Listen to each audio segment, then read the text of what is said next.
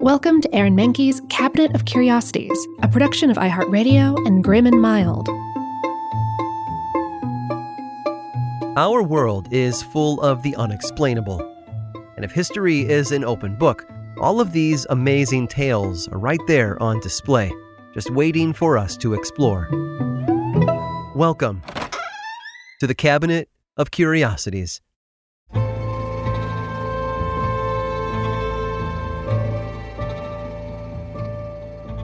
All over the world, there are places ripe with unexplained phenomena. Countless ships and aircraft have been lost in the waters of the Bermuda Triangle, and something crashed in Roswell, New Mexico in 1947. Whether that was a weather balloon, like the Army said, or evidence of alien life, we may never know the truth. But there is another location that defies explanation. It's 800 miles south of Roswell, in a quiet patch of the Chihuahua Desert in Durango, Mexico. Very quiet, in fact, hence its nickname, the Zone of Silence. There isn't much to speak of in the Zone of Silence, mostly dirt and sand, shrubs, and desert wildlife. The closest town is 25 miles southwest, and if you ask anyone there about the strange location, they're sure to have some stories to tell. Many of the tales date back to the 1930s when a pilot by the name of Francisco Sarabia was forced into an emergency landing. He'd been flying over the desert when he noticed his gauges and instruments went on the fritz, and his radio couldn't get a signal. He didn't know it at the time, but the zone of silence practically blocked all radio transmissions, both on the ground and in the air thanks to magnetic fields. But it wasn't until 1964 when a Pemex engineer named Harry de la Pena visited the area. He had been hired to survey the land for a planned oil pipeline that would run all the way to Jimenez, and Harry noticed two things. First, just like the pilot before him, his radio seemed to cut in and out. In fact, it was De La Pena who coined the term zone of silence to describe this particular part of the desert. Secondly, he couldn't figure out where the zone of silence started and stopped. They never stayed in one place and always seemed to be moving. However, it was what happened several years later that really made people wonder what was going on down in Mexico. You see, an Athena RTV test rocket had been launched out of Utah in June of 1970. The missile was headed toward White Sands, New Mexico, but went way off course, landing in the zone of silence instead, and missing its target by 500 miles. It could have been a malfunction, or as many have pointed out, it might have been something more serious. Just as they had done in Roswell, the US government turned to evasion to hide what had really happened. It wasn't just a rocket they had lost, you see. There had been a payload on board, consisting of cobalt 57, a radioactive element. Officials asked Mexican authorities for permission to enter the desert and search for the missing rocket. The Americans then hired locals to watch over the site as they worked to remove the missile. During the process, they realized their radios weren't the only malfunctioning technology in the zone. Televisions and satellites also lost their signal. It was a dead zone for almost anything technological.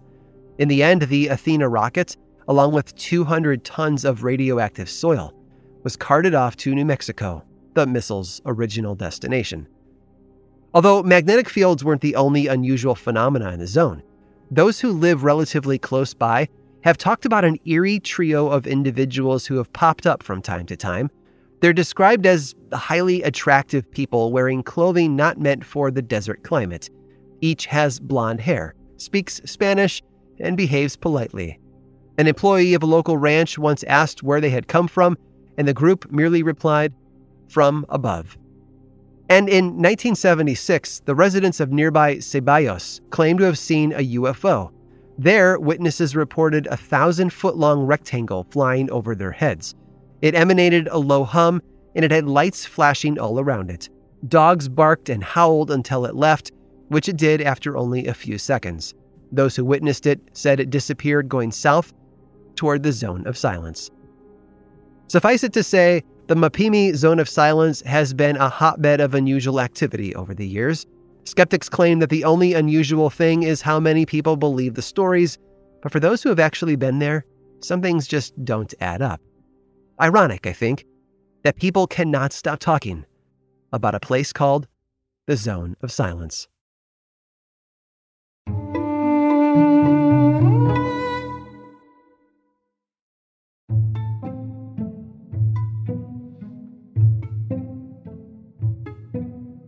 It was Forrest Gump who famously said, I just started running.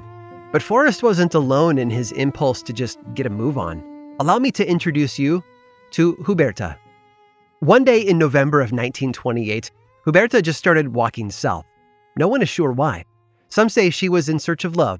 Some say she had witnessed her mother's murder and fled out of fear. Still others say she was on a quest to find the land of her ancestors. But whatever the case, she walked south. It began at the St. Lucia estuary in Zululand, South Africa. Huberta showed up in Natal, and the local paper, the Natal Mercury, reported her arrival in the area. You might say they weren't exactly expecting her. About 120 miles along the road, Huberta set up camp briefly in the lagoons at the mouth of the Mhlanga River. By this point, she had already become something of a celebrity, and crowds showed up to give her food and gifts for her pilgrimage. It was here that she faced the first obstacles of her seemingly spontaneous journey. There was an attempted kidnapping, the price of fame, I suppose. But Huberta escaped, crossing into Durban. And there she lived a luxurious life. By day, she walked the city streets and swam the beautiful beaches, spanning the Golden Mile from the Bay of Plenty to Dairy Beach. And by night, she hit the links at the famed Beachwood Golf Course, and even bathed in a pond of a moonlit monastery garden. She even crashed lavish country club parties. By now, everyone was tuned into Huberta's journey. Newsstands around the world reported her travels, more kidnapping and assassination attempts were made, but through it all, she proved elusive. Things did get a bit dicey when she stalled out on the train tracks, literally. Thoroughly exhausted, she fell asleep and required a gentle awakening from the locomotive workers to help her off the tracks and move forward in her quest. And so Huberta continued to walk. For three whole years, she covered a thousand miles on her mission to find, well, whatever it was she was looking for. No one ever asked, but she probably wouldn't have answered the question anyway. That's how mysterious she was. Unfortunately, with celebrity comes risk. While taking a swim in a river, Huberta's assassins finally caught up with her. Three separate men shot her, ending her tireless journey for good. When her body was found, it had washed up on the shore downriver. The following day, the Natal Mercury told the world of the grisly news. The public was furious. Numerous international publications, including the Chicago Tribune and Nigeria's The Punch, published tributes to the life of this mysterious wanderer. Even South Africa's parliament discussed her life, as well as what was to be done about the end of it. And well wishers sent sympathy wreaths, cards, and donations in her honor. Just an independent gal, determined to find her place in the world, out for an innocent walk. Even more tragic, the three men who assassinated her pleaded ignorance and were slapped with a measly 25 pound fine, further stoking the fire of public outrage around the death of an international celebrity. Huberta the hippo. Eventually, her body was shipped all the way to England, where she was stuffed and sent back to South Africa. When she was finally put on display at the Durban Museum, 20,000 people came to see her. And to this day, she's still there, standing proudly at the museum in King Williamstown. End of the road for a curious journey. I hope you've enjoyed today's guided tour of the Cabinet of Curiosities. Subscribe for free on Apple Podcasts or learn more about the show by visiting curiositiespodcast.com. This show was created by me, Aaron Mahnke, in partnership with How Stuff Works.